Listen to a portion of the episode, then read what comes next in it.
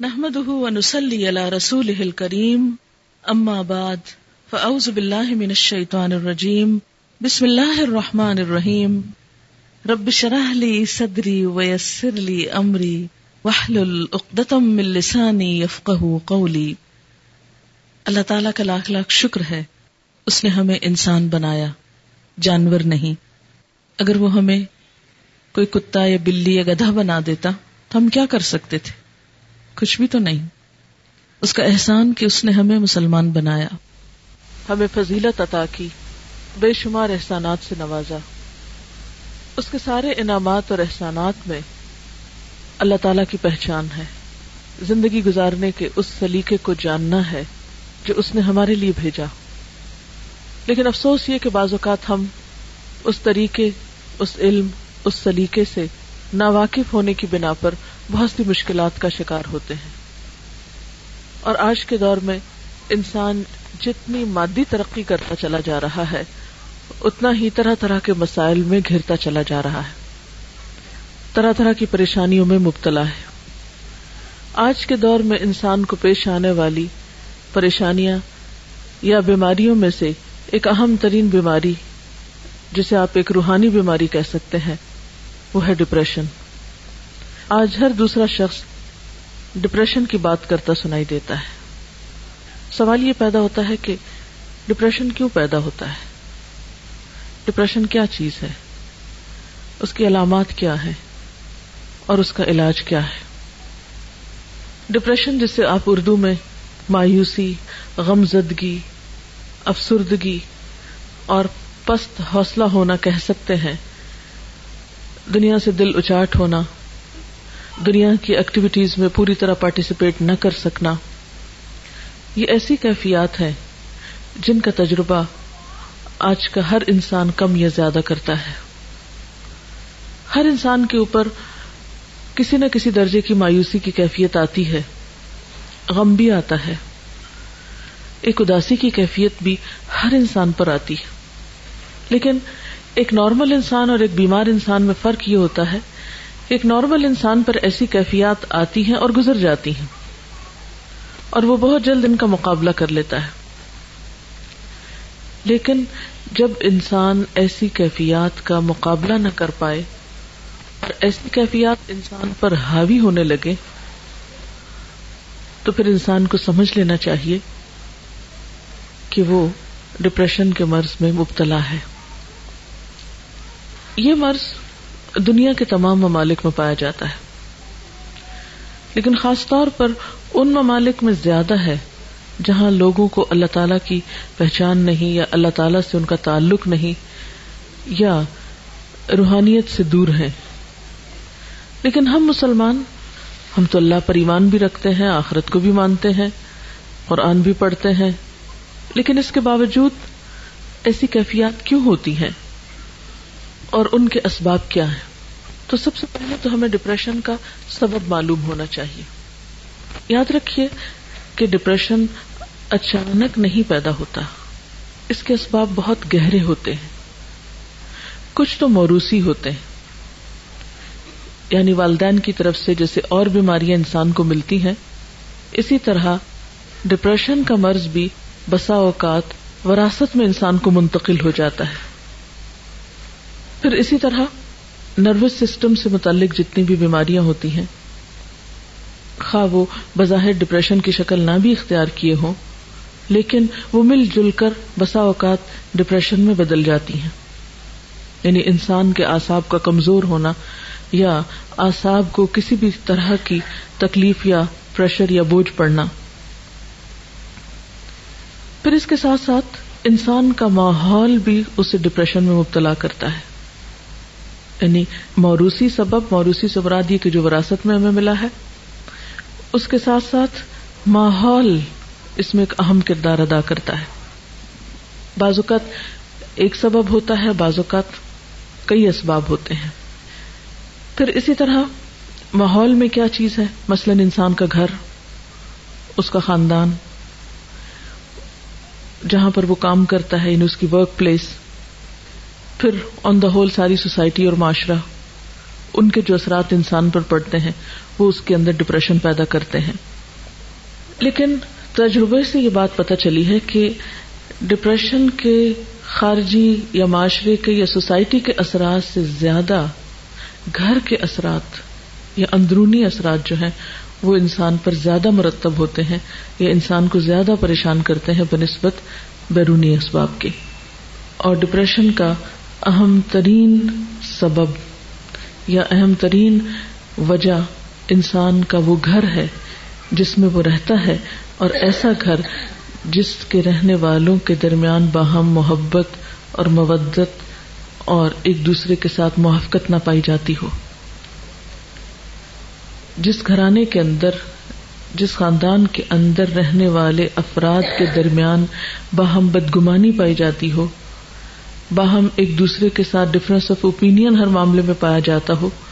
اور خصوصاً وہ بچے ڈپریشن کا شکار ہوتے ہیں بڑے ہو کر، جن کے والدین نے ان کو بھرپور توجہ نہ دی ہو، یا جو والدین کی محبت اور شفقت سے کسی بھی وجہ سے محروم ہوئے ہوں، یا جن پر والدین نے بے جا سختی کی ہو، ناجائز طور پر۔ پھر اسی طرح ڈپریشن کے ان اسباب کے ساتھ ساتھ انسان کی بالکل اپنی ذات کے اندر بھی کچھ کشمکش ہوتی ہے جو ڈپریشن کا سبب بنتی ہے۔ اندر کی کشمکش کیا ہوتی ہے کہ انسان کے اندر کچھ خواہشات ہوتی ہیں۔ اور وہ خواہشات بالکل فطری خواہشات ہوتی ہیں۔ تو بعض اوقات جب انسان کی وہ خواہشات پوری نہیں ہوتی یا وہ خواہشات حد سے بڑی ہوئی ہوتی یا وہ خواہشات جائز کی حدود کو کراس کرنا چاہتی ہیں۔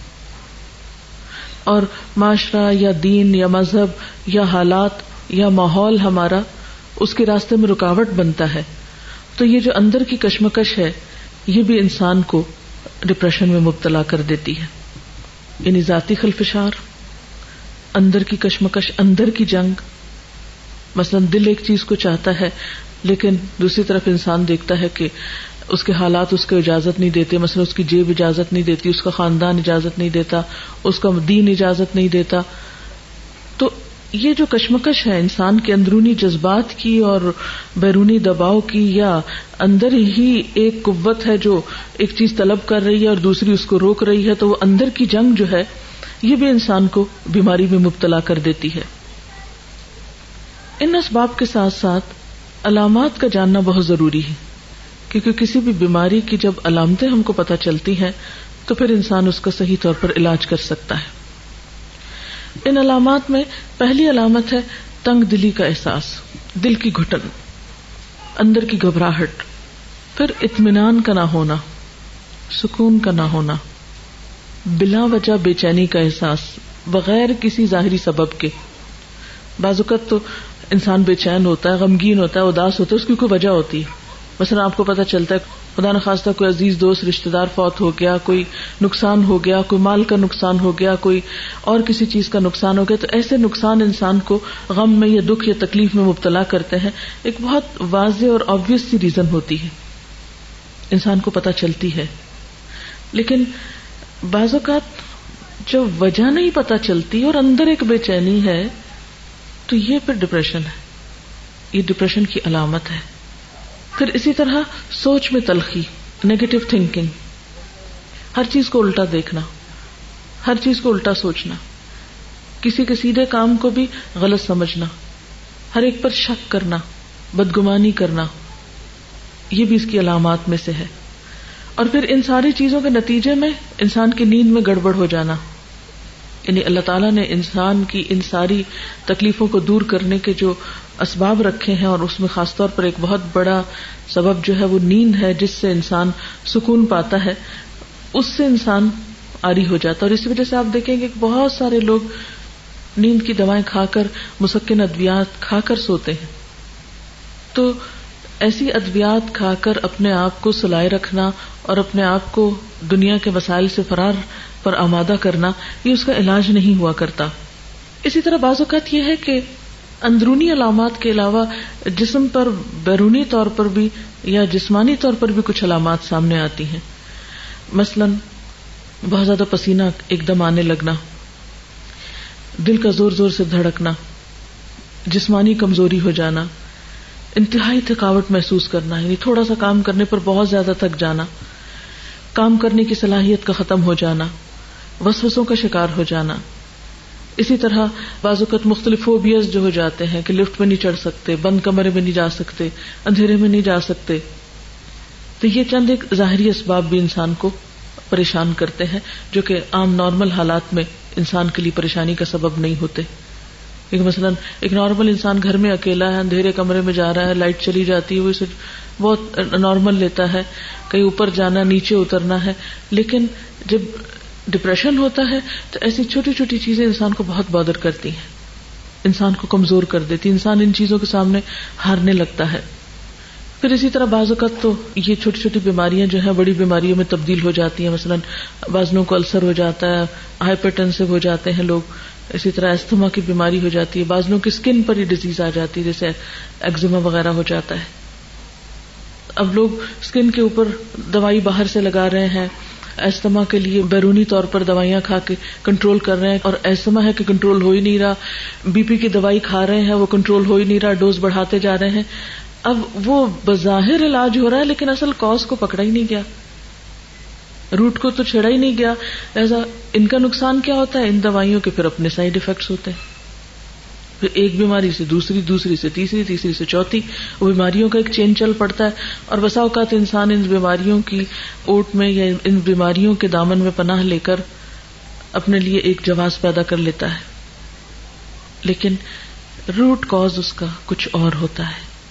اس لیے کبھی بھی بظاہر ان نظر آنے والی بیماریوں کو ظاہری بیماریاں سمجھ کر علاج نہیں کرنا چاہیے۔ اس کے اصل سبب کی طرح بھی توجہ کرنی چاہیے۔ اور اس کے لیے سب سے پہلے یہ کہ درست ڈائگنوس ہونے چاہیے، تشخیص صحیح ہونی چاہیے۔ عام طور پر علاج کیا کیا جاتا ہے؟ مریض کو سلا دیا جاتا ہے یا ٹرینکولازر دیے جاتے ہیں، لیکن یہ کافی نہیں ہے۔ یعنی روح کی بیماری کا علاج صرف گولیاں کھانے میں تو نہیں ہے۔ اس کا نقصان بعض اوقات کیا ہوتا ہے کہ انسان ایسی دوائیاں کھاتا ہے جس سے اس کا میدا اور خراب ہوتا ہے۔ جب میدا خراب ہوتا ہے، اس کا نظام ہضم بگڑتا ہے، اس کی نیند کا سسٹم خراب ہوتا ہے، اس کے اندر صحیح خون پیدا نہیں ہوتا، سارے خون کے اندر دوائیاں دوڑ رہی ہوتی ہیں، تو اس سے بیماری جو ہے وہ بڑھتی چلی جاتی ہے۔ یعنی انسان ظلم پر ظلم اپنے ساتھ کرتا چلا جاتا ہے، لیکن چین کہیں بھی نہیں پاتا۔ ایسی صورت میں انسان کو حقیقی علاج کی طرف رجوع کرنا چاہیے۔ اور وہ کیا ہے؟ سب سے پہلے سوچ کی درست کی کیونکہ جب تک سوچ درست نہیں ہوگی، جب تک زندگی کے بارے میں اپروچ ٹھیک نہیں ہوگی، اس وقت تک انسان صحیح نہیں ہو سکتا۔ اور اس کے لیے یہ ہے کہ انسان اللہ تعالی پر بھروسہ کرتے ہوئے چھوٹے چھوٹے نقصانات پر اپنے آپ کو ضائع نہ کرے۔ مثلاً کسی کا کال ہے کہ گرے ہوئے دودھ پہ افسوس کا اظہار نہ کرے۔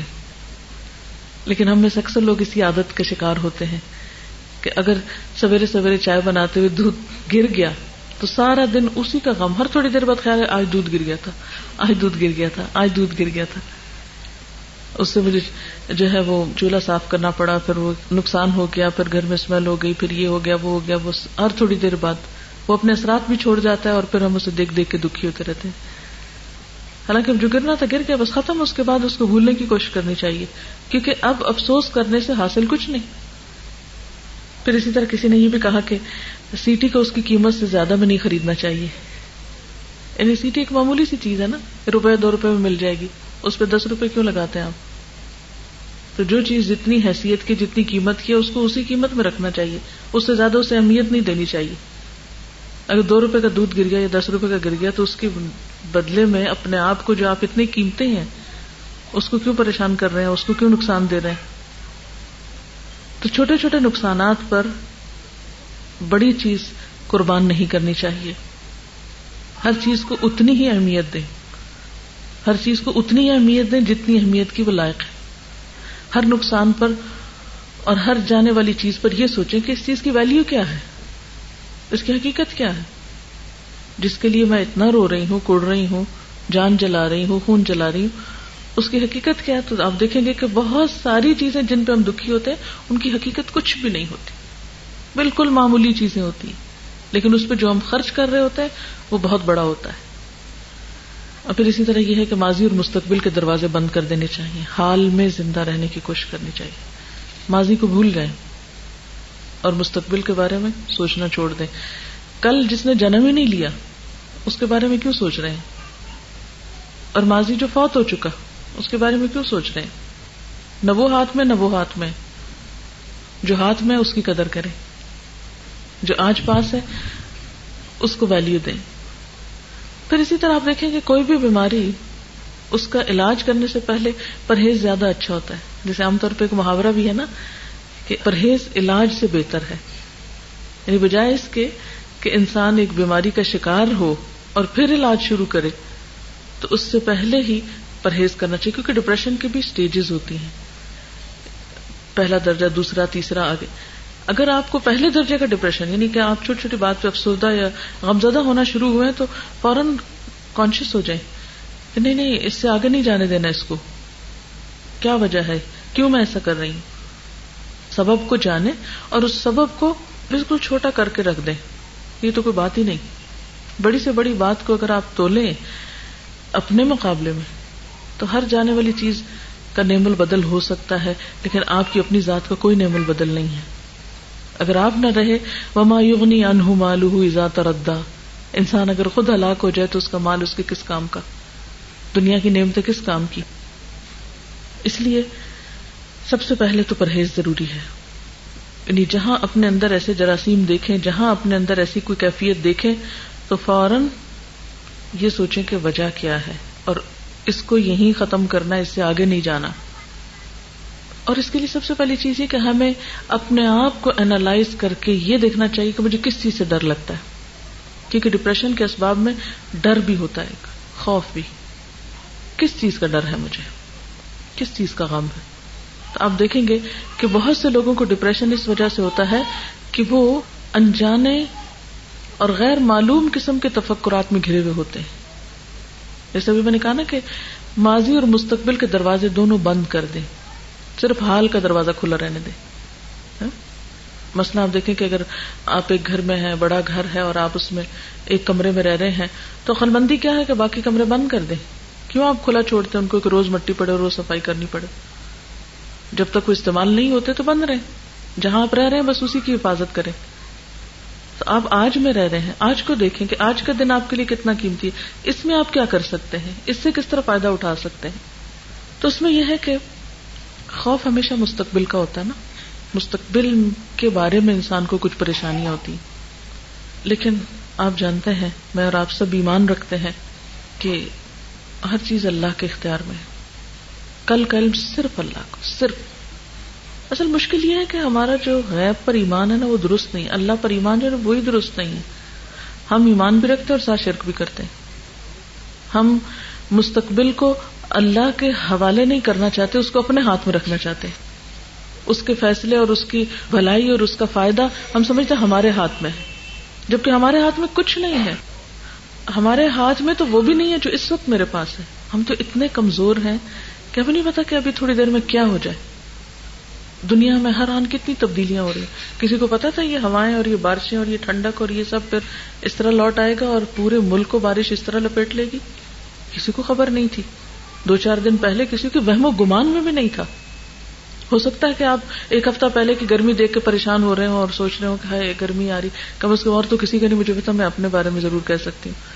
کہ ذرا سی دھوپ تیز ہوئی تو مجھے ایک دم پریشانی ہوئی اللہ، اور میں اپنے دماغ پہ بوجھ ڈال کے بیٹھ گئی، اب پھر گرمی آ رہی ہے، مجھ سے تو کچھ نہیں ہوگا۔ اور تھوڑی دیر میرے اوپر وہ کیفیت رہی، پھر میں نے سوچا، چھوڑو، کوئی پتہ نہیں کل کو کیا ہوتا ہے اور کیا ہونا اور کیا نہیں۔ اور اس کے بعد میں فوراً اس کیفیت سے نکلی، اور اگر میں نہیں نکلتی اور سارا دن میں اپنے آپ کو اس میں مبتلا رکھتی تو واقعی میں کچھ نہیں کر سکتی تھی۔ میرے اپنے اوپر وہ کیفیت آئی، ایک خوف کی کہ گرمی آ رہی ہے، کیونکہ مجھے گرمی سے ڈر لگتا ہے بہت۔ جہنم سے بھی بہت ڈر لگتا ہے اور گرمی سے بھی بڑا لگتا ہے۔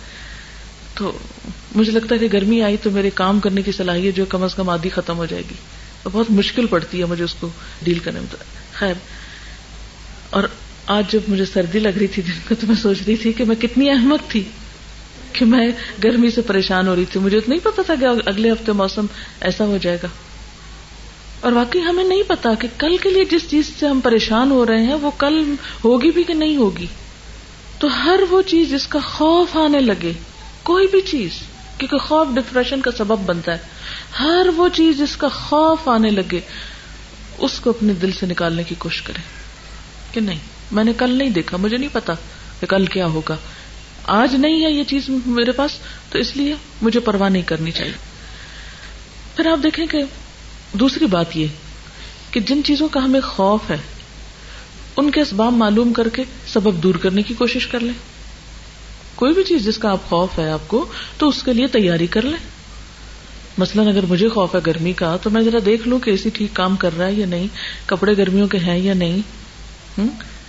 یعنی تیاری کر لوں، بجائے اس کے کہ خوف زدہ ہو کے بیٹھ جاؤں اور سوچتی جاؤں اور سوچتی جاؤں اور بس، اس سے تو مسئلہ حل نہیں ہوگا۔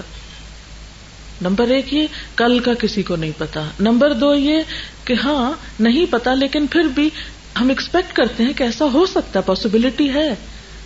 اور ہو بھی جاتا ہے ایسے، تو اس کے لیے ابھی سے تیاری شروع کر دے اس کا بندوبست کرے اس سبب کو دور کرنے کی کوشش کرے اور پھر آپ دیکھیں گے کہ جب سبب دور ہوگا یعنی تیاری ہوگی، تو آپ کے اندر ایک کانفیڈینس آئے گا کہ نہیں، اب آ جائے، اگر مشکل آتی بھی تو میں نبٹنے کی صلاحیت رکھتی مجھے پتا ہے کہ کیسے ڈیل کرنا ہے اس اس لیے گھبرانے کی کیا ضرورت ہے؟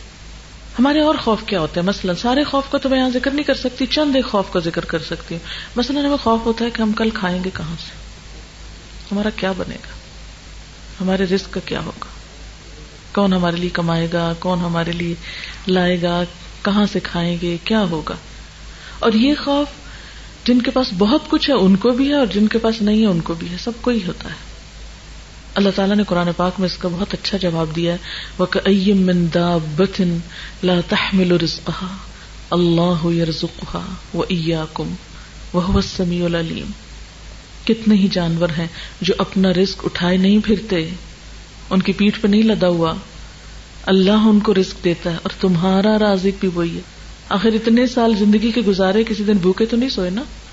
بیس سال عمر ہے، چالیس سال عمر ہے، چالیس سال کھلایا نا اس نے۔ تو جس نے پچھلے چالیس سال کھلایا وہ اگلے بھی کھلا دے گا۔ یہ اس کے ذمہ ہے۔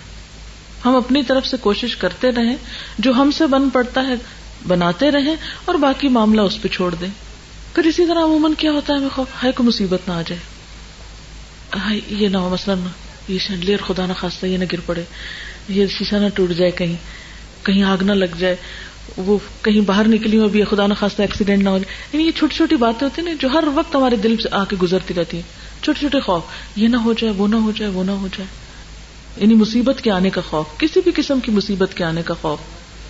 اللہ تعالیٰ فرماتے ہیں، ما اصاب من مصیبت فی الارض ولا فی انفسکم الا فی کتاب من قبل ان نبرأها ان ذلك علی اللہ یسیر۔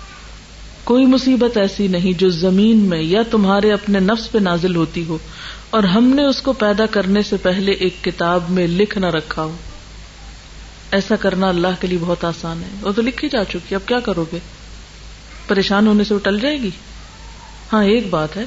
دعا کرو۔ دعا سے تقدیر بدلتی ہے۔ اور اپنے آپ کو ذہنی طور پر کسی بھی آنے والے حادثے کے لیے تیار رکھو۔ اللہ سے مدد مانگتے رہو کہ اللہ تعالیٰ ہر شر سے ہر مصیبت سے بچائے حفاظت کی دعائیں کرو، حفاظت کے اسباب اختیار کرو۔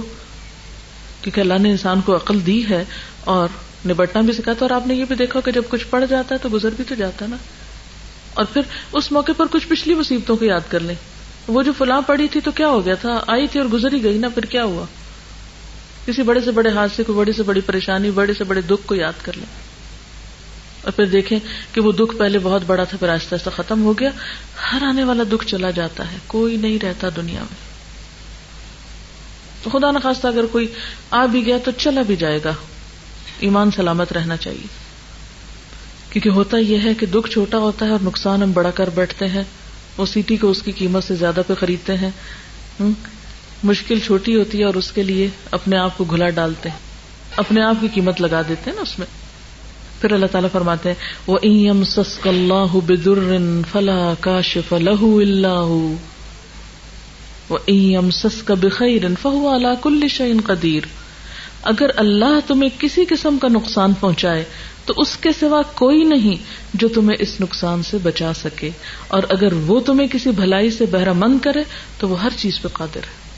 گویا نقصان بھی اس کے ہاتھ میں، نفع بھی اس کے ہاتھ میں۔ جب میرا تعلق اس سے مضبوط ہے تو میں اس سے خیر کی توقع کیوں نہیں رکھتی کہ وہ مجھے اپنے خیر سے ہی نوازے گا اور شر مجھ سے دور کر دے گا؟ پھر اسی طرح انسان بسا اوقات بیمار ہونے سے ڈرتا ہے کہ بڑھاپا ہوا تو میرا کیا بنے گا؟ کہیں چھوٹی موٹی درد شروع ہوئی، یہ درد شروع ہو گئی، اب تو یہ بڑھے گی اور اب تو میری عمر اتنی ہو گئی اور اس عمر میں تو فلاں کو میں نے دیکھا تھا، اس کا یہ حال تھا اور فلاں کا تو یہ بن گیا، اب میرے ساتھ پتہ نہیں کیا ہونے والا ہے۔ ایک خوف خوف۔ اب ہوتا کیا ہے کہ انسان یعنی یہ بات اب ایک طرح سے پرووڈ ہے کہ انسان کے بہت سارے ایکشن اس کی سوچ کا نتیجہ ہوتے ہیں۔ بہت ساری بیماریاں صرف اس کی سوچ کی وجہ سے ظاہر ہوتی ہیں۔ حالانکہ حقیقی سبب کوئی نہیں ہوتا جسم میں ان کا۔ تو اب ایک چیز جس کو ہم نے کسی کے ساتھ ہوگی، ہم نے اس کو اپنے پہ لے لیا نہیں یعنی اس کے ساتھ ہوگی، اب مجھے بھی ضرور ہو جائے گی۔ اور عموماً ہم نے دیکھا ہوگا کہ کسی کو زکام میں دیکھا تو ہمیں لاحق ہو جاتا ہے۔ کسی کی آنکھ خراب دیکھی، بس ایک دیکھنے کی دیر ہے، وہ ہمیں بھی پہنچ جائے گی۔ مرض کیوں ایسا ہوتا ہے؟ کہ ایک شخص سے مجھے زیادہ اثر ہو جاتا ہے، کسی دوسرے کو کیوں نہیں ہوتا؟ کیونکہ میرے اپنے اندر وہ جذب کرنے کی صلاحیت زیادہ ہے۔ وہ اس بیماری کو میں نے خود دعوت دے دی ہے۔ وہ ڈر، خوف کے مارے، وہ میرے اوپر حاوی ہو گئی ہے۔ اور اگر اس وقت انسان دعا پڑھ کے معاملہ اللہ کے حوالے کر دے حدیث میں آتا ہے نا کہ جو شخص کسی مصیبت زدہ کو دیکھ کے یہ دعا پڑے گا، اللہ تعالیٰ اس کو اس مصیبت سے محفوظ کر دے گا۔ یعنی چھوٹی سی بھی کسی کو تکلیف میں دیکھے نا ویسے کوئی گر گیا، کوئی اٹک گیا، کوئی ذرا سا بھی کسی دکھ میں مبتلا ہوا ہے، فوراً پڑھ دیں۔ الحمد للہ آفانی میں من ابتلا ہو بھی اللہ کا شکر ہے جس نے مجھے اس مصیبت سے بچا کے رکھا ہے۔ ہاں؟ تو جب شکر ادا کریں گے اللہ تعالیٰ کا، تو اللہ تعالیٰ آپ کو محفوظ کر لے گا۔ اور یقین کے ساتھ پڑھے پھر اس کے بعد یہ ہے کہ ابراہیم علیہ السلام کا اللہ تعالیٰ پر ایسا بھروسہ تھا، ایسا تعلق تھا اللہ تعالیٰ کے ساتھ کہ وہ خاص طور پر اس کا ذکر کرتے ہیں ایزا مرت تو فہو یشفینی۔ کیا وہ بیماری آ گئی؟ اگر میں بیمار ہوتا ہوں تو مجھے شفا دے دیتا ہے۔ وہ شفا دے سکتا ہے۔ میرا اس سے تعلق ہے۔ مجھے کوئی مشکل نہیں۔ بیماری سے کیوں ڈرتا ہوں؟ بیماری آ بھی گئی تو شفا بھی آ جائے گی، وہ سبب پیدا کر دے گا۔ پھر اسی طرح یہ ہے کہ سوچ کی تبدیلی کے ساتھ ساتھ کچھ اور کام بھی کرنا ضروری ہے اور ان میں اہم ترین چیز یہ کہ اللہ تعالی کے ساتھ مسلسل تعلق، مستقل تعلق، کیونکہ ساری قوت اور ساری طاقت اس کے پاس ہے۔ انسان بے حد کمزور ہے، سوائے اس کے کہ جسے اللہ قوت دے دے۔ ساری قوت کا سر چشمہ تو وہ ہے۔ تو جب انسان اس کو تھام لیتا ہے تو وہ دراصل استم سقبل اروت الوسقا لن فسام اللہ اللہ پر بھروسہ اور اللہ کو تھامنا اور اس سے تعلق ایسا ہے جیسے کسی مضبوط کڑے کو پکڑ لینا جس نے ٹوٹنا نہیں ہے۔ تو جو شخص اللہ تعالیٰ پہ بھروسہ کرتا ہے، اللہ تعالیٰ ضرور اس کو سہارا دیتا ہے۔ پھر اسی طرح نماز سے مدد لینا۔ آپ صلی اللہ علیہ وسلم کا طریقہ کیا تھا؟ جب ذرا بھی پریشان ہوتے تھے، تھوڑی سی بھی پریشانی آتی، تو سب سے پہلے نماز کی طرف رجوع کرتے، فوراً نماز کے لیے کھڑے ہو جاتے۔ آپ کی ذاتی زندگی میں مشکلات آئی یا دین کو پھیلانے کے لیے کوئی مشکل پیش آئی، تو فوراً آپ نے نماز سے مدد لی۔ ہمارا حال یہ تھا کہ ہم ڈپریشن میں بیٹھے رہتے ہیں، فرض نماز بھی چھوڑ دیتے ہیں۔ کیا کریں، غم ہے، دل ہی نہیں چاہتا۔ نہیں بھی دل چاہتا تو اپنے آپ کو پش کر کے، کھینچ تان کے نماز کے لیے کھڑے ہو جائے اور اگر آپ واقعی قرآن کا کچھ حصہ آپ کو یاد ہے اور ذرا سی لمبی نماز پڑھ لیں، تو پھر آپ دیکھیں گے کہ نماز کے ختم ہونے تک آپ کا ڈپریشن بھی دور ہو جائے گا۔ آپ اس کیفیت سے بھی باہر آ جائیں گے۔ کیونکہ یہ اللہ کے رسول صلی اللہ علیہ وسلم کا آزمودہ نسخہ ہے، مجرب ہے۔ آپ صلی اللہ علیہ وسلم یہ فرمایا کرتے تھے کہ میری آنکھوں کی ٹھنڈک نماز میں ہے۔ آج ہماری آنکھوں کی ٹھنڈک نماز میں کیوں نہیں؟ ہم تو مصیبت کے مارے بوجھ سمجھ کے اس کو اٹھا پھینکتے ہیں، بس ٹائم آیا اور پورا کیا اور ختم، انجوائے نہیں کرتے نماز کو۔ بعض لوگوں کو نماز سے ہی گھبراہٹ شروع ہو جاتی۔ وہ اتنی دیر خاموش نہیں رہ سکتے شاید۔ یعنی حالانکہ وہی وقت ہم بیٹھ بیٹھ بیٹھ کے بھی گزار دیتے ہیں۔ اچھا اس کی ایک بڑی وجہ یہ کہ ہمیں قرآن زیادہ زبانی یاد نہیں ہوتا، تو وہ ہر وہ کل والا پڑھ کے بور ہو جاتے ہیں۔ اگر تھوڑی سی کوشش کر کے ایک ایک آیت سیکھنا شروع کر دیں۔ اور قرآن پاک کی ایسی صورتیں جن کے پڑھنے کی بہت فضیلت ہے۔ مثلا صورت القحف ہے صورت البقرہ کی اول آخر آیات ہے صورت یاسین ہے صورت الملک ہے۔ اگر ان کو آپ پڑھنا شروع کر دیں یعنی یاد کرنا شروع کر دیں، ایک ایک آیت، دو دو لفظ، تین تین لفظ، اور آپ دیکھیں کہ کچھ مشکل نہیں۔ ایک تو ذہن مصروف ہوگا، دوسرا اس کلام کی برکت ہوگی تیسری نماز بہت اچھی ہو جائے گی۔ ہم عموماً شکایت کرتے ہیں نا کہ نماز میں دل نہیں لگتا، تو اگر آپ بدل بدل کے آیات پڑھیں تو آپ دیکھیں گے کہ نماز آپ کو کھینچ کے رکھے گی، پکڑ کے رکھے گی۔ اور جب ہم ایک روایتی سی نماز پڑھتے ہیں نا، بس کھڑے ہو گئے اور کچھ پتا نہیں اللہ اکبر کب ہوئی اور سلام کب پھیر لیا، ایسی نماز پر فائدہ نہیں دیتی۔ پھر اسی طرح اللہ تعالی کا ذکر۔ اللہ بکر اللہ تتم ان القلوب۔ اللہ کے ذکر سے دلوں کو اطمینان نصیب ہوتا ہے۔ اکیلے بھی ذکر، چلتے پھرتے اللہ کا ذکر، اور اس کے علاوہ کچھ لوگوں کے ساتھ بیٹھ کے اللہ کا ذکر۔ تنہائی میں بھی اللہ کو یاد کرنا اور بندوں کے بیچ میں بیٹھ کے بھی۔ عموماً ہم جب لوگوں سے ملاقات کرتے ہیں تو اس میں ہم اللہ تعالیٰ کا نام لینا نہیں پسند کرتے یا اللہ کی بات کرنا نہیں پسند کرتے۔ ہم دنیا بھر کی باتیں کریں گے، زیور کپڑے کی باتیں کریں گے، ادھر ادھر کی باتیں کریں گے، لیکن اللہ کی بات نہیں بیٹھ کے کریں گے اکٹھے۔ اور پھر اسی طرح جس طرح کی ذکر کی مجلس میں آپ اس وقت بیٹھے ہوئے اور آپ میں سے ہر ایک محسوس کر سکتا ہے کہ اس وقت ہمارے دل کی حالت اچھی ہے بنسبت اس کی کم تنہائی میں کہیں بیٹھے سوچ رہے ہوتے۔ کیونکہ اللہ کا ذکر ہو رہا ہے نا، یا دین کی بات ہو رہی ہے۔ ایسی مجلسوں میں حاضر ہونا ایک بہترین علاج ہے۔ اللہ تعالیٰ فرماتے ہیں نزل من القرآن ما هو شفا شفا ام و رحم کہ ہم قرآن میں سے وہ چیزیں اتارتے ہیں جو شفا بھی ہے اور رحمت بھی ہے۔ قرآن پاک کے لیے ہدن و بشرا کا لفظ آتا ہے، ہدایت اور خوشخبری ہے۔ یعنی دلوں کی خوشی کا سامان ہے اس کتاب میں۔ اور اکیلے تلاوت بھی فائدہ دیتی ہے، اور کسی مجلس میں، محفل میں بیٹھ کے سب کے ساتھ قرآن پڑھنا بھی فائدہ دیتا ہے۔ ذکر کے بارے میں یہ بھی آتا ہے کہ جب بھی کچھ لوگ اللہ کو یاد کرنے کے لیے اکٹھے ہوتے ہیں، تو فرشتے ان کو گھیر لیتے ہیں، رحمت ان پہ چھا جاتی ہے۔ ان پہ سکون اور اطمینان نازل ہوتا ہے اور اللہ تعالیٰ انہیں اپنی مجلس میں یاد کرتے ہیں۔ تو جس مجلس کے اوپر رحمت چھا جائے، جس مجلس پہ فرشتے پر بچھائیں یعنی اپنے پروں سے ڈھانپ لیں، اور جس مجلس کے لیے وعدہ ہے کہ اس میں بیٹھنے والوں پہ سکون نازل ہوتا ہے، لیکن شیطان ہمیں ایسی مجلسوں کو سے بگا کے رکھتا نہیں نہیں، وہاں نہیں جانا۔ ابھی بڑے مصروف ہو، تم بہت کام ہے وہاں جاؤ گے تو یہ کام کیسے ہوگا، وہ کام کیسے ہوگا؟ تو جب ہم ایسی مجلسوں اور محفلوں سے دور رہتے ہیں، دین کے سیکھنے، سکھانے کی مجلسوں سے، تو اس سے بھی ہمارے دلوں میں وحشت ہوتی ہے۔ تو بطور علاج ایسی جگہوں پر شریک ہونا چاہیے یعنی علاج کے نقطہ نظر سے۔ پھر اسی طرح دعا۔ دعا جو ہے، ان مشکلات میں بھی فائدہ دیتی ہیں جو اتر چکی ہیں اور ان میں بھی فائدہ دیتی ہے جو ابھی نہیں اتری۔ یعنی حدیث کا مفہوم یہ ہے کہ دعا ان مصیبتوں اور بلاؤں میں بھی فائدہ مند ہے جو آ چکی ہیں انسان پہ۔ اور ان میں بھی فائدہ مند ہے جو ابھی آئی نہیں۔ ان کو پیچھے ہی روک رکھتی ہے۔ اس لیے دعا بہت مؤثر علاج ہے۔ قرآن پاک میں اللہ تعالیٰ فرماتے ہیں، وقال ربکم ادعونی استجب لکم تمہارا رب کہتا ہے، مجھے پکارو، مانگو تو صحیح۔ میں قبول کروں گا تمہاری دعا، لیکن شیطان عموماً ہم کو بہکاتا کہ نہیں، تم تو اتنے گناگار ہو، تمہاری نہیں سنی جائے گی۔ وہ کوئی اور ہی لوگ ہوتے ہیں جن کی دعائیں سنی جاتی۔ کس نے آپ کو بتا دیا کہ جب آپ کا رب آپ کو کہہ رہا ہے ادونی استجب لکم، مانگو مجھ سے، دوں گا میں تم کو، پھر ہم کیوں نہیں مانگتے؟ اور ساتھ ہی پھر اللہ تعالیٰ نے ڈانٹ پلائی، ان الذین یستکبرون عن عبادتی سید خلون جہنم داخرین۔ جو لوگ گھمنڈ میں آ کر میری عبادت سے، میری دعا سے منہ موڑتے ہیں، وہ ضرور ذلیل و خار ہو کر جہنم میں داخل ہوں گے۔ یعنی دعا نہ کرنا انسان کی بدبختی کی علامت ہے، اور یہ بدبختی انسان کو پھر بڑی مصیبت میں مبتلا کر دیتی ہے۔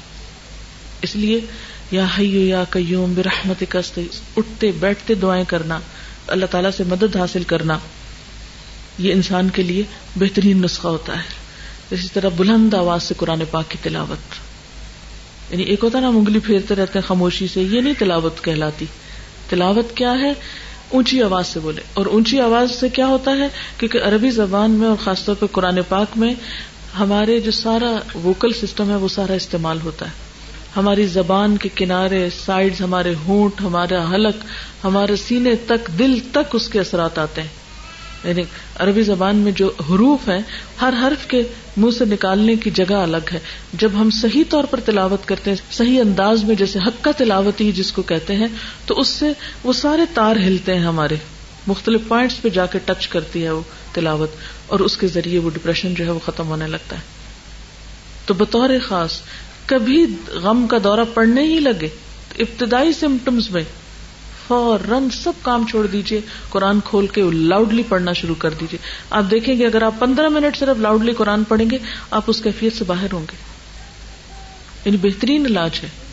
کیونکہ وہ ضلع من القرآن ماں ہوا شفا و رحم لیکن رحمت للمومنین یہ ماننے والوں کے لیے، یقین کرنے والوں کے لیے تو یہ فائدہ مند ہے۔ اور اگر ہمارے اس وقت یقین ہی شیکی ہو جائے تو پھر نہیں فائدہ دیتا۔ پھر اسی طرح اللہ کا تقوا اللہ سے ڈرتے رہنا، پھر نیکی کے کاموں میں دلچسپی رکھنا یعنی نیک کاموں میں آگے بڑھنا، نیکی کے مواقع کو ضائع نہ کرنا۔ اور اس میں کیا ہے؟ ایک چھوٹی سی نیکی کیا بتائی؟ تمہارا اپنے بھائی کو دیکھ کے مسکرا دینا بھی صدقہ ہے۔ اب مسکرانے پہ کیا خرچ آتا ہے ہمارا؟ لیکن اللہ تعالیٰ نے اس کو بھی ہمارے لیے صدقہ شمار کیا۔ اور قرآن پاک میں اللہ تعالیٰ کا وعدہ ہے من عمل صالحا من ذکر او انثى وهو مؤمن فلنحيينه حياة طيبة ولنجزينهم اجرهم باحسن ما كانوا يعملون۔ جو شخص بھی نیک عمل کرتا ہے، خواہ وہ مرد ہو یا عورت بشرتے کے مومن ہو، اسے ہم دنیا میں پاکیزہ زندگی، عمدہ زندگی بسر کرائیں گے۔ اچھا یہ بات میں کس لیے آپ کو بتا رہی ہوں؟ اس لیے کہ آپ کے دل کے اندر وہ خاص خوشی اور خاص سکون آ جائے جس سے عام طور پر دنیا کے لوگ محروم رہتے ہیں۔ مادہ پرستی کا شکار لوگ اس خوشی سے محروم رہتے ہیں۔ کبھی آپ ٹینشن کا شکار ہوئے؟ ذہنی تناؤ کا؟ ہوئے؟ یہ آج کے دور کا ایک بہت بڑا مرض ہے۔ بہت بڑا مرض ہے۔ کھا رہا ہے انسانوں کو اور ان کی صلاحیتوں کو۔ اللہ تعالیٰ نے ہر مرض کے لیے دوا پیدا کی۔ ہر مرض کی دوا ہے۔ اسٹریس مینجمنٹ آج کے دور میں ایک سائنس بن چکی ہے۔ اور مختلف طریقوں سے، ہیلوں، بہانوں سے لوگ علاج کر رہے ہیں۔ تو آئیے دیکھتے ہیں کہ ہمارا دین اس کے بارے میں ہمیں کیا حل دیتا ہے۔ یہاں میں مولانا وحید الدین صاحب کی ایک تحریر پڑھوں گی اور اس کے ساتھ ساتھ کچھ کمنٹ کروں گی۔ زندگی میں بار بار مسائل اور مسائب آتے ہیں۔ زندگی میں بار بار مسائل اور مسائب آتے ہیں یعنی مصیبتیں آتی ہیں۔ ایسا ہر مرد اور عورت کے ساتھ پیش آتا ہے۔ یعنی کوئی ایک غیر معمولی چیز نہیں، سب کے ساتھ ہوتا ہے۔ ان مسائل اور ان مشکلات سے کس طرح کامیابی کے ساتھ نپٹا جائے؟ مقابلہ کیسے کیا جائے؟ اس کا جواب قرآن کی سورت نمبر دو کی ایک آیت میں ملتا ہے۔ اس کا ترجمہ یہ ہے، اور ہم ضرور تم کو آزمائیں گے کچھ ڈر اور بھوک سے، اور مالوں اور جانوں اور پھلوں کی کمی سے، اور ثابت قدم رہنے والوں کو خوشخبری دے دو، جن کا حال یہ ہے کہ جب ان کو کوئی مصیبت پہنچتی ہے، تو وہ کہتے ہیں، ہم اللہ کے لیے ہیں، اور ہم اسی کی طرف لوٹنے والے ہیں۔ انا و انا راجعون۔ مسائل اور مسائب کے وقت کوئی شخص ذہنی تناؤ کا شکار کیوں ہوتا ہے؟ یعنی ٹینشن ہوتی کیوں ہے؟ مصیبت کے آنے پر انسان کیوں ٹینس ہوتا ہے؟ اس کا سبب یہ ہے کہ وہ اس کو ایک ایسی چیز سمجھتا ہے جس کو نہیں ہونا چاہیے تھا۔ وہ کہتا ہے کہ یہ ہونی ہی نہیں چاہیے تھی۔ آدمی اگر یہ سمجھ لے کہ جو کچھ پیش آیا ہے، وہ خود فطرت کے قانون کے تحت پیش آیا ہے، تو وہ کبھی ذہنی تناؤ کا شکار نہ ہو۔ یعنی ہم کہتے ہیں اسے نہیں ہونا چاہیے تھا۔ اگر انسان مان لے کہ نہیں، اس کو تو ہونا تھا۔ اور ایسا ہوتا رہتا ہے۔ اور یہ زندگی کا ایک حصہ ہے it's part of life accept کر لے کہ جو ہونا تھا ہو گیا۔ تو ٹینشن ختم ہو جائے گی۔ مثلاً، اگر آندھی اور بارش آئے، تو وہ بھی انسان کے لیے مسئلہ پیدا کرتی۔ یاد کر لیجیے پچھلے سال کی بارشیں۔ کوئی مسئلہ پیدا ہوا تھا؟ میرے خیال ہر گھر میں کچھ نہ کچھ مسئلہ ہوا ہوگا۔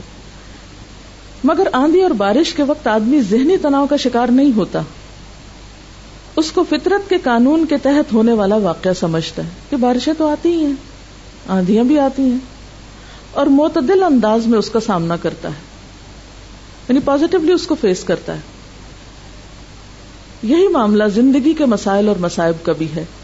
یہ چیزیں خالق کے تخلیقی منصوبے کے تحت پیش آتی ہیں۔ تخلیقی منصوبہ کیا ہے؟ اللہ تعالیٰ کا جو پلان ہے کریشن کا، اس کا یہ حصہ تھی۔ وہ انسان کے لیے زحمت میں رحمت بلیسنگ ان ڈسگائز کی حیثیت رکھتی ہیں۔ یعنی ایک چھپی ہوئی بلیسنگ یا نعمت ہوتی ہے کیونکہ ان مال اسری یسرا ہوتا ہے۔ آدمی اگر پیش آنے والے مسائب کو اس حیثیت سے لے تو وہ کبھی ذہنی تناؤ کا شکار نہ ہو۔ مسائل یا مسائب کا سامنا کرنے کے دو طریقے ہیں۔ یعنی مسائل یا مشکلات کو نبٹنے کے دو طریقے ہیں۔ ایک صبر کا طریقہ ہے اور دوسرا بے صبری کا طریقہ۔ بے صبری کا طریقہ دوسرے لفظوں میں منفی رد عمل نیگیٹو ریسپانس نیگیٹو ریسپانس کا طریقہ ہے۔ بے صبری کیا ہے؟ نیگیٹو ریسپانس ذہنی تناؤ ہمیشہ بے صبری کا نتیجہ ہوتا ہے۔ اجلت، جلد بازی، صبر نہ کرنا۔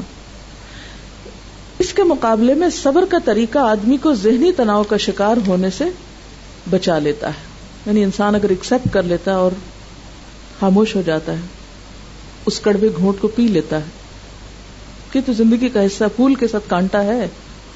اگر چپ گیا اور خون نکل رہا ہے تو اس خون کو ہٹا دو اور تھوڑا ہاتھ مل لو، ٹھیک ہو جائے گا۔ لیکن اگر انسان اس موقع پہ کہ نہیں، میں تو آئندہ میں تو پھول کو ہاتھ نہیں لگاؤں گا اور میں اس کو دیکھوں گا نہیں، پھر تو کیا ہوگا؟ ہمیشہ کے لیے پھول سے ملنے والی خوشبو اور خوشی سے محروم ہو جائے گا۔ اس دنیا میں ہر آدمی قانون خداوندی بلفاظ دیگر قانون فطرت کے تابع ہے۔ وہ اپنے آغاز میں بھی اسی قانون کے ماتحت ہے اور اپنے آخر میں بھی۔ اسی قانون کے ماتحت۔ ایسی حالت میں حقیقت پسندی کا طریقہ یہ ہے کہ کوئی مرد یا عورت جب بھی کسی مسئلے سے دوچار ہو، تو وہ معتدل انداز میں اس کا سامنا کرے اور اس کو اپنے حق میں خیر سمجھ کر قبول کر لے۔ تکلیف دے ناپسندیدہ اور پریشان کن چیزوں کو اپنے حق میں خیر سمجھ کے قبول کر لے، اس میں خیر کے پہلو تلاش کرنے لگے۔ کہ اس کی وجہ سے میری زندگی میں کہاں کہاں بھلائی بھی آئی۔ اس آیت میں مصیبتوں کا مقصد ابتلا اولا نبلو ان بتایا گیا ہے۔ ابتلا کے معنی امتحان یا آزمائش کے ہیں۔ انسانی زندگی میں اس قسم کے امتحان کا مقصد کیا ہے؟ مقصد یہ ہے کہ اس کو حوادث کے درمیان تربیت دے کر زیادہ بہتر انسان بنایا جائے۔ یعنی مشکلات کیوں آتی ہیں؟ انسان کو کیا بنانے کے لیے؟ زیادہ بہتر زیادہ بہتر انسان بنانے کے لیے۔ جیسے کوئی بھی امتحان، مثلا پارا ٹیسٹ ہوتا ہے آپ کا، تو اگرچہ آپ ایک ٹینشن سے گزرتے ہیں، تکلیف سے گزرتے ہیں، بہت سی مشکلات آپ کو ہوتی ہیں، لیکن کچھ فائدہ بھی ہوتا ہے۔ مثلا ایک طریقہ تو پڑھنے کا یہ تھا کہ آپ آئیں، دلچسپی سے لیکچر سنیں اور پھر گھر چلے جائیں۔ اور ایک یہ ہے کہ آپ اس کو لکھیں، یاد کریں اور پھر اس کو ریپروڈیوس کریں۔ دونوں میں سے بہتر کیا ہے آپ کے لیے؟ جو آپ کی شخصیت یا آپ کی ذات یا آپ کے علم کا حصہ بن جاتا ہے۔ کہ آپ اس کو اس درجے میں اپنے اندر اتار رہے ہیں کہ آپ پھر ریپروڈیوس بھی کر سکیں۔ پھر آپ مفید بن جاتے ہیں۔ اور اگر صرف اتنا ہو کہ آپ کی اپنی ذات نے سنا اور آپ کے اپنے اندر تک فائدہ ہے، تو وہ کچھ زیادہ فائدہ نہیں ہے۔ امتحان کا مقصد یہ ہے کہ اس کو حوادث کے درمیان تربیت دے کر زیادہ بہتر انسان بنایا جائے۔ حوادث کسی آدمی کے لیے ترقی کا زینہ ہے۔ حوادث کے ذریعے یعنی حادثوں کے ذریعے آدمی کا ذہن بیدار ہوتا ہے، اس کی عقل زیادہ کام کرتی ہے۔ یعنی ہر حادثہ انسان کو جگاتا ہے، ہوش میں لاتا ہے۔ مشکلات سے انسان کے اندر پختگی آتی ہے، انسان مچیور ہوتا ہے۔ جیسے کچا برتن آگ میں پک کر پکا ہو جاتا، مٹی تو وہی ہوتی ہے۔ کبھی برتن بننے کا عمل دیکھا یا سنا یا پڑھا؟ مٹی کو پانی میں ڈال کے گوند کے پھر اس سے کیا ہوتا ہے؟ ایک خاص شیپ میں برتن بنایا جاتا ہے، پھر اس کو تپایا جاتا ہے آگ پر۔ مجھے ایک کارخانہ ایسا دیکھنے کا اتفاق ہوا تھا جس میں بارہ گھنٹے تک برتنوں کو بھٹی میں رکھا جاتا ہے۔ مسلسل وہ ہیٹ میں ہوتے ہیں۔ اور پھر وہ ایسے پکے ہو جاتے ہیں کہ چھوٹا موٹا گرنے سے، ٹھوکر لگنے سے، آپس میں ٹکرانے سے ٹوٹتے نہیں۔ بہت سے لوگ زندگی میں چھوٹے چھوٹے ٹکراؤ سے ٹوٹ جاتے ہیں۔ یہ کچا برتن ہے نا؟ ٹوٹ جاتے ہیں۔ دراڑیں آ جاتی ان میں۔ لیکن جو برتن زیادہ دیر تک پکے ہوئے ہوتے ہیں یہ خاص مقدار تک تپے ہوئے ہوتے ہیں، وہ چھوٹی چھوٹی باتوں سے پھر ٹوٹتے نہیں ہیں۔ وہ پھر کام کے ہوتے ہیں، وہ فائدہ مند ہوتے ہیں۔ اور کچے برتن جن میں دراڑیں ہوتی ہیں، وہ کام کے نہیں ہوتے، کچھ بھی ڈالو ان میں سب بہ جائے گا۔ فائدہ نہیں اس کا۔ اور اللہ تعالیٰ جس شخص سے کوئی بڑا کام لینا چاہتا ہے، اس کو اتنا ہی زیادہ آزمائش میں ڈالتا ہے۔ مثلا، ایک حدیث میں آتا ہے کہ انبیاء علیہ السلام کے لیے سب سے زیادہ آزمائش ہوتی۔ آزمائے جانے والے لوگوں میں سب سے زیادہ انبیاء آزمائے جاتے ہیں۔ پھر جو ان کے قریب تر ہوتے ہیں، ان کے قریب ہوتے ہیں۔ یعنی جو جتنا درجے میں ان کے قریب ہوگا، اس پر آزمائش بھی اتنی ہی سخت ہوگی۔ اس سخت آزمائش سے گزر کر جب میچور ہوتے ہیں، تو پھر ہی وہ بڑے کام کرنے کے قابل ہوتے ہیں۔ حادثے آدمی کو متحرک کرنے کا ذریعہ ہے ایکٹیو رکھتے ہیں۔ ورنہ تو ہم سو جائیں، سست ہو جائیں۔ جب چیلنجز سامنے ہوتے ہیں، تو ہم زیادہ کام کرتے ہیں۔ حوادث آدمی کے لیے زندگی کے سفر میں مہمیز کا کام کرتے ہیں۔ حوادث کے بغیر آدمی نامکمل ہے۔ ٹھوکریں کھائے بغیر آدمی نامکمل ہے۔ یہ حادثے ہی ہیں جو آدمی کی شخصیت کو مکمل شخصیت بناتے ہیں۔ اس سے معلوم ہوا کہ حادثوں کا صحیح مقابلہ یہ نہیں کہ اپنے اندر ذہنی عمل کو سپریس کر دیا جائے یا اس کو دبانے کی کوشش کی جائے۔ بہت سے لوگ یہی طریقہ اختیار کرتے ہیں۔ وہ سگریٹ یا شراب کے ذریعے اس کو بھلانے کی کوشش کرتے ہیں۔ وہ مخصوص ورزشوں کے ذریعے اپنے اندر ذہنی عمل کو معطل کر دینا چاہتے ہیں۔ یعنی ٹینشن ریلیز کرنے کے لیے وہ خاص قسم کی ایکسرسائز کرنے لگتے ہیں۔ سوچنا چھوڑ دیتے ہیں۔ وہ حقیقی زندگی سے فرار یعنی اسکیپ کرنے کا کوئی طریقہ تلاش کر لیتے ہیں۔ وہ میڈیٹیشن کے ذریعے اپنے ذہن کو ایک ایسی حالت میں لے جاتے ہیں جس کو ذہنی تہذیر انٹلیکچل اینستھیزیا کہا جا سکتا ہے۔ میڈیٹیشن سے وقتی طور پر تو آپ کو کیا ملتا ہے؟ بہت ایک ریلیف ملے گا۔ لیکن حقیقت میں اگر آپ دیکھیں تو جتنی دیر آپ میڈیٹیشن کر رہے ہیں اور اپنے آپ کو اس میں کھپا رہے ہیں، لگا رہے ہیں اور کچھ اور ہی سوچنے لگ گئے جس کا آپ کی حقیقی زندگی سے تعلق نہیں، تو آپ نے ایک طرح سے اپنے ذہن کو سلا دیا۔ چیلنج کا مقابلہ کرنے کے لائق نہیں رہے۔ اس قسم کے تمام طریقے فطرت کے خلاف ہیں اور جو چیز فطرت کے خلاف ہو، وہ کبھی انسان کے لیے مفید نہیں ہو سکتی۔ اسلام نے ہمیں ایسے مواقع پر نہ کوئی میڈیٹیشن بتائی ہے، نہ کوئی ایکسرسائز بتائی ہے۔ سمپل سا طریقہ بتایا ہے، نماز پڑھو اور اللہ سے دعا کرو اور ایک دوسرے کو تھام کے رکھو۔ و تواس و بالحق و تواس و بصبر اصل بات یہی ہے کہ ناپسندیدہ اور ناگوار حالات میں اپنے آپ کو اپنے مقصد کے ساتھ اگر انسان جوڑ کے رکھتا ہے، تو اللہ تعالیٰ ضائع ہونے سے بچاتا ہے۔ قرآن پاک کی ایک آیت مجھے ہمیشہ بہت بہت میرے دل کے اندر ایک ایمان کی کیفیت جگا دیتی ہے۔ اللہ ضرور مدد کرے گا اس کی جو اللہ کی مدد کرتا ہے۔ اور اللہ تو ہماری مدد کا محتاج نہیں، لیکن اللہ کے دین کی محبت، اللہ کی اطاعت میں چھوٹی سی کوشش بھی۔ اگر کوئی انسان کرتا ہے تو اللہ اس کو ضائع نہیں کرے گا۔ جیسے نبی صلی اللہ علیہ وسلم پر جب پہلی وہی نازل ہوئی اور آپ بہت گھبرائے ہوئے تھے، گھر تشریف لائے، تو خدیجہ نے کیا کہا تھا؟ واللہ لا اللہ ابدا اللہ کی قسم، اللہ آپ کو ہرگز رسوا نہ کرے گا۔ انك لتحمل الكل وتكسب المعدوم وتقر الضيف کیونکہ آپ دوسروں کا بوجھ اٹھاتے ہیں۔ آپ جن کے پاس کچھ نہیں، معدوم یعنی جن کے پاس کچھ کھانے کو نہیں، کوئی ضروریات زندگی نہیں، ان کے لیے اپنی کمائی میں سے خرچ کرتے ہیں، کما کر دیتے ہیں ان کو۔ اور مہمانوں کی عزت کرتے ہیں۔ اللہ آپ کو رسوا نہیں کرے گا۔ تو بات یہ کہ جو اچھے اخلاق ہیں اور لوگوں کی برائیوں اور لوگوں کی زیادتیوں کے باوجود ان کو معاف کرتے رہنا اگنور کرتے رہنا اور سب کچھ واقعی اللہ کے لیے کرنا۔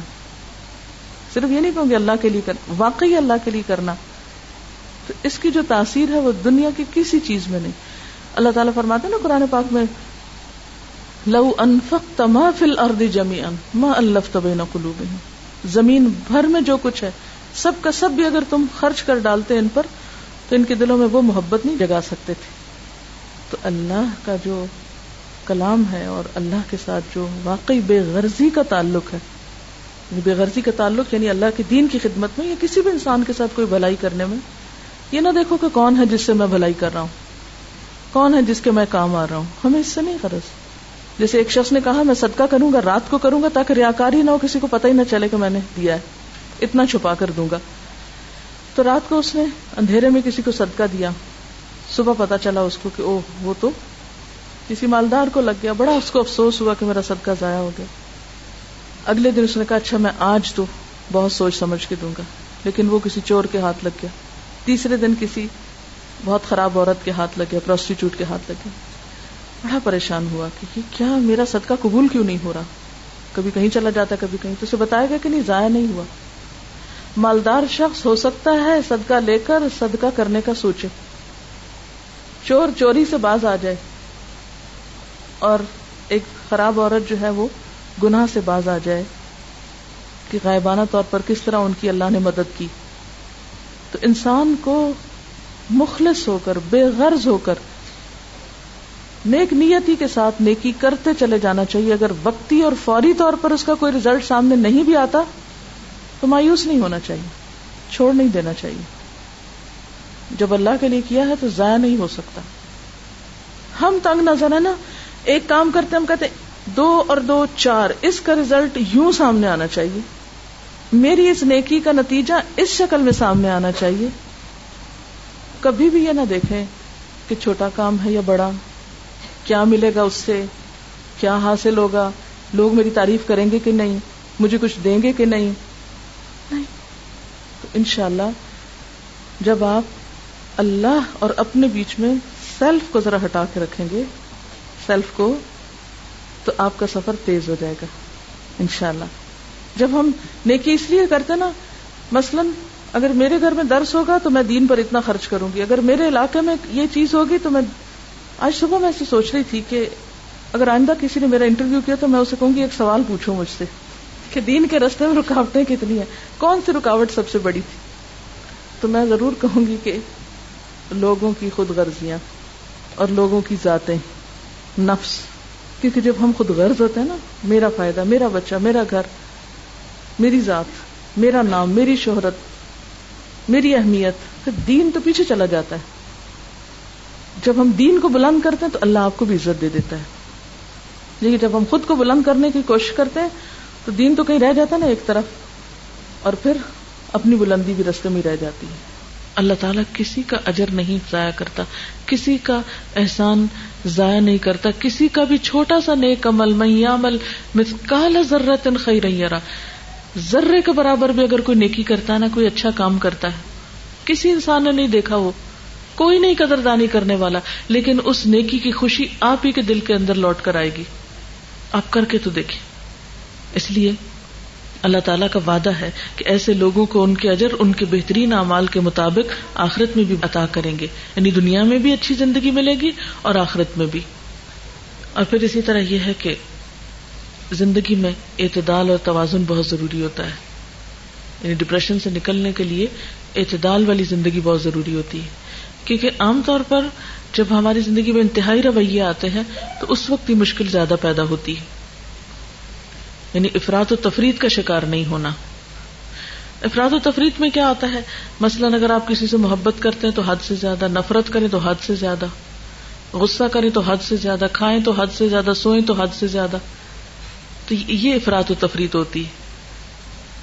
تو جب ہم ہر چیز میں حد سے بڑھنے لگتے ہیں تو پھر اس کا ریئیکشن ہوتا ہے نا، اس کے روح پر اثرات ہوتے ہیں۔ اس کے لیے معتدل زندگی بسر کرنا ضروری ہے۔ اور پھر آخری بات، توبہ۔ کیونکہ ڈپریشن عموماً گلٹ سے بھی ہوتا ہے، گناہ کے اثرات بعض اوقات روح پر رہ جاتے ہیں۔ مثلاً آپ نے کسی کے ساتھ زیادتی کی۔ وقتی طور پر تو اپنے آپ کو تعویل کر کے مطمئن کر لیا کہ نہیں نہیں، اسی کا قصور تھا، اس لیے میرا حق بنتا تھا کہ میں ایسا کروں۔ اب چونکہ آپ نے اپنی غلطی مانی ہی نہیں، اس پر توبہ ہی نہیں کی، اس سے نکلے ہی نہیں، تو اب یہ تو نہیں ہو سکتا نا کہ آپ کانٹے بوئیں اور پھر کانٹے آپ کو کاٹنے نہ پڑے وہ تو کاٹنے پڑیں گے آپ کو۔ آپ غلط کریں، کسی کے ساتھ زیادتی کریں، ظلم کریں اور پھر وہ آپ پر پلٹے نا، یہ کیسے ہو سکتا ہے؟ ظلم تو اندھیرا ہے۔ اور وہ اندھیرا قیامت کے دن تو ویسے ہوگا، مگر دنیا میں دل پہ آتا ہے، جو ڈپریشن کا سبب بنتا ہے۔ اس لیے چھوٹا گنا ہو یا بڑا گنا ہو، اس کی توبہ میں ٹال مٹول نہ کرے اور اللہ تعالیٰ نے انسان کو ایسا دل دیا نا کہ ہلکا سا بال برابر بھی کوئی غلط کام ہو جاتا ہے نا، تو وہ دل پر ضرور دکھائی دیتا ہے۔ وہ نظر آتا ہے۔ یہ الگ بات ہے کہ انسان اس کو نظر انداز کر دے، دیکھنا ہی نہ چاہے۔ لیکن وہ آتا ہے۔ جو ہی وہ آنے لگے تو بجائے اس کے کہ آپ اس کو نگیٹ کریں، نہیں نہیں، کوئی نہیں کوئی نہیں کوئی نہیں، میں نہیں مانتی۔ نہیں، مان لیں۔ آپ دیکھیں گے جو ہی آپ مانیں گے، ہم ریلیکس ہو جائیں گے۔ کہ اللہ تعالیٰ میں اعتراف کرتی ہوں، میں نے غلطی کی ہے۔ اگر کسی انسان کے ساتھ جاتی کی، تو معافی مانگ لیں۔ سوری کہہ دیں۔ تو آپ دیکھیں گے کہ جو ہی آپ مانیں گے، دوسرا بھی ڈھیلا پڑ جائے گا۔ ہوتا کہ تعلقات کب خراب ہوتے جب آپ غلطی نہیں مانتے اور دوسرا شخص بھی کھینچا تانی شروع کر دیتا آپ اپنی طرف بات کھینچتے وہ اپنی طرف کھینچتا نتیجہ کہتا کہ شدید قسم کا اختلاف ہوتا ہے۔ اور پھر وہی لوگ آپ کے لیے ایک مصیبت بن جاتے ہیں، ان کے اندر رہنا مشکل ہو جاتا ہے۔ پھر انسان ان سے فرار حاصل کرنے کی کوشش کرتا ہے۔ تو ایسی صورت میں انسان سمپلی مانے ہاں میرا قصور ہے، میری غلطی ہے۔ تو آپ دیکھیں گے کہ جو جو ہم اللہ کے سامنے اپنی غلطیوں کا اعتراف کر لیں گے، رو لیں گے، دعا کریں گے، تو آپ دیکھیں گے کہ آپ کا بوجھ اترنا شروع ہو جائے گا۔ اور اس کے لیے اللہ سبحان و تعالی بہت پیار سے اور بہت محبت سے ہم کو سمجھاتے ہیں۔ کل یا عبادی الذین اسرفوا علی انفسهم لا تقنطوا من رحمت اللہ ان اللہ یغفر الذنوب جميعا انه هو الغفور الرحیم۔ وانیبوا وانیبوا الى ربکم واسلموا له من قبل ان یأتیکم العذاب ثم لا تنصرون. واتبعوا احسن ما انزل اليكم من ربكم من قبل ان ياتيكم العذاب بغتة وانتم لا تشعرون.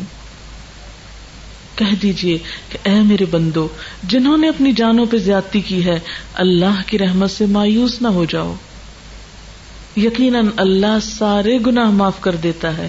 وہ تو غفور الرحیم ہے۔ پلٹ آؤ پلٹ آؤ اپنے رب کی طرف اور متی بن جاؤ۔ اس سے پہلے کہ تم پہ عذاب آ جائے، پھر کہیں سے تمہیں مدد نہ ملے۔ اور پیروی اختیار کرو، اپنے رب کی بھیجی ہوئی کتاب کی۔ اس سے پہلے کہ تم پر اچانک عذاب آ جائے اور تم کو خبر بھی نہ ہو۔ تو یہ ہے علاج نمبر ایک۔ اس بات کا یقین کہ سارے گنا معاف ہو جاتے ہیں۔ یہ یقین رکھ کے معافی مانگی جائے۔ نمبر دو، پھر آئندہ کے لیے چھوٹے چھوٹے گناہوں میں بھی جلدی واپس پلٹا جائے۔ یعنی ایک دفعہ پچھلے سارے معاف کرا کے جیسے بہن حج کر کے آئی ہیں ماشاء اللہ ان شاء اللہ حج مبرور ہوگا۔ پچھلی ساری صفائی ہو گئی، بس اب تسلی ہونی چاہیے۔ الحمد للہ پچھلے سب معاف ہے کیوں؟ اللہ کا وعدہ ہے۔ اب آئندہ کے لیے چھوٹی موٹی بھی کوتا ہو جائے، فوراً پلٹو۔ اس کو لمبا نہ جانے دو۔ پہلے تو انتظار تھا نا، آج پہ جائیں گے تو سب۔ وہ تو ہو گیا الحمد للہ اللہ کے فضل و کرم سے۔ اب آئندہ کے لیے چھوٹا سا بھی کچھ کمی بیشی۔ مثلاً اور کچھ نماز میں تاخیر ہو جاتی۔ انسان ہے نا، اور پھر انسان گلٹی فیل کرتا ہے میں نے نماز پڑھی بھی تو کیا پڑھی، دیر سے پڑھی۔ یا کوئی بھی کمی بیشی، کیونکہ وہ جو جہاں بھی ہم ڈنڈی مارتے ہیں نا، تو وہ ضرور ہمارے اپنے اندر ہی آ کے چپتا ہے۔ وہ پتہ چل جاتا ہے یہاں نہیں، ٹھیک کیا۔ تو ساتھ ساتھ پلٹ۔ فوراً پلٹو انیبو پلٹ آؤ واپس آ جاؤ۔ دور نہیں جانا، شیطان اگر چھوٹا سا بہکا بھی گیا، ذرا سا رستے سے اتارا بھی، تو پیچھے نہیں اس کے چل پڑنا، واپس۔ اور پھر وہ تبھی پیروی کرو۔ احسن ما انزل الیکم من ربکم۔ تمہارے رب نے جو چیزیں تمہاری طرف اتاری، ان میں سے بہترین چیزوں کی۔ خوبصورت باتوں کی جو اللہ نے کتاب میں اتاری ہیں، ان کی پیروی کرو۔ اس سے پہلے پہلے کہ پکڑ ہو جائے اور تم کو پتا بھی نہ ہو کہ یہ میرے اپنی گناہوں میں کہیں پکڑ ہوئی ہے واخر دعوانا ان الحمد للہ رب العالمین۔ سبحان اللہ والحمد للہ ولا الہ الا اللہ واللہ اکبر۔ ولا حول ولا قوة الا باللہ العلی العظیم۔ اللہم صل وسلم على سیدنا محمد۔ اللہم صل وسلم على سیدنا محمد. ربنا آتنا في الدنيا حسنة وفي الآخرة حسنة وقنا عذاب النار. ربنا لا تزغ قلوبنا بعد إذ هديتنا وهب لنا من لدنك رحمة إنك أنت الوهاب ربنا هب لنا من أزواجنا وذرياتنا قرة أعين وجعلنا للمتقين إماما يا حي يا قيوم برحمتك نستغيث لا إله إلا الله أنت الحليم الكريم سبحان الله رب العرش العظيم والحمد لله رب العالمين رب نسألك موجبات رحمتك وعزائم مغفرتك والغنيمة من كل بر والسلامة من كل اسم. لا تدع لنا ذنبا إلا غفرته. ولا هما إلا فرجته ولا حاجة هي لك ردا إلا قضيتها يا أرحم الراحمين۔ یا اللہ پاک، جو کچھ بھی ہم نے پڑھا ہے، تو اسے قبول فرما۔ جو بات تیری مرضی کے مطابق ہوئی ہو، ہمیں اس پر عمل کی توفیق دے۔ کوئی بات زبان سے ایسی نکلی ہو جو آپ کو پسند نہ آئی ہو، تو یا اللہ ہمیں اس سب کو اس سے دور کر دے۔ اور ہمیں سچا علم عطا فرما۔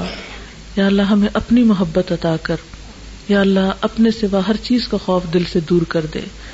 یا اللہ ہمیں اپنی ذات پر بھروسہ اور توکل کرنا سکھا۔ یا اللہ ہمیں اپنی ذات کا ایسا یقین عطا کر کہ جس سے ہماری دنیا کی ساری مشکلات آسان ہو جائیں۔ یا اللہ ہمیں ایسی اطاعت کی توفیق عطا کر جو ہمیں تیری جنت تک پہنچا دے اور تو ہمیں اپنی رحمتوں سے ڈھانپ لے۔ یا اللہ تو ہم پر اپنا فضل فرما۔ یا رب العالمین تو اس گھر پر اپنی خیر و برکت نازل فرما۔ ان کی ساری تکلیفیں، دکھ، پریشانیاں، مشکلات، بیماریاں سب کچھ دور فرما۔ یا اللہ، ان کا حج قبول فرما اور انہیں اپنے حج کی حفاظت کی توفیق عطا فرما اور آئندہ کے لیے نیکیوں کے دروازے ان پہ کھول دے۔ یا اللہ، ہم سب کو بھی نیکیوں اور بھلائیوں کی طرف سبقت کرنے والا بنا۔ یا رب العالمین، ہماری اولادوں کو ہماری آنکھوں کی ٹھنڈک بنا۔ یا رب العالمین، ہمارے شوہروں کو ہماری آنکھوں کی ٹھنڈک بنا۔ یا رب العالمین، ہمارے وقت میں زندگی میں برکت پیدا فرما۔ یا اللہ، ہم سے ایسا کام لے لے جس سے تو راضی ہو جائے۔ رب اوزعنی ان اشکر نعمتک اللتی انعمت علی وعلى والدی وان اعمل صالحا ترضاه وادخلنی برحمتک فی عبادک الصالحین۔ یا رب العالمین، یا ارحم الراحمین۔ یا ذل جلال والاکرام، یا من بیدہ ملکوت السماوات والارض، یا من هو على كل شيء قدیر۔ یا اللہ، ہمارے ہر کام میں اخلاص پیدا کر دے۔ یا اللہ، ہمارا ہر کام ایسا کام ہو جو تجھے پسند آ جائے اور ہماری زندگی میں جو چیزیں آپ کو پسند نہیں، ان سب کو دور کر دے۔ یا رب العالمین، تو ہمیں دنیا اور آخرت میں اپنی رحمتوں سے ڈھانپ لے۔ ربنا تقبل منا انك انت السميع العليم وتب علينا انك انت التواب الرحيم وصلى الله تعالى على خير خلقه محمد وعلى آله وأصحابه وأهل بيته أجمعين برحمتك يا أرحم الراحمين إلهي آمين سبحانك اللهم وبحمدك نشهد أن لا إله إلا أنت نستغفرك نستغفرك نستغفرك ونتوب إليك والسلام عليكم ورحمة الله وبركاته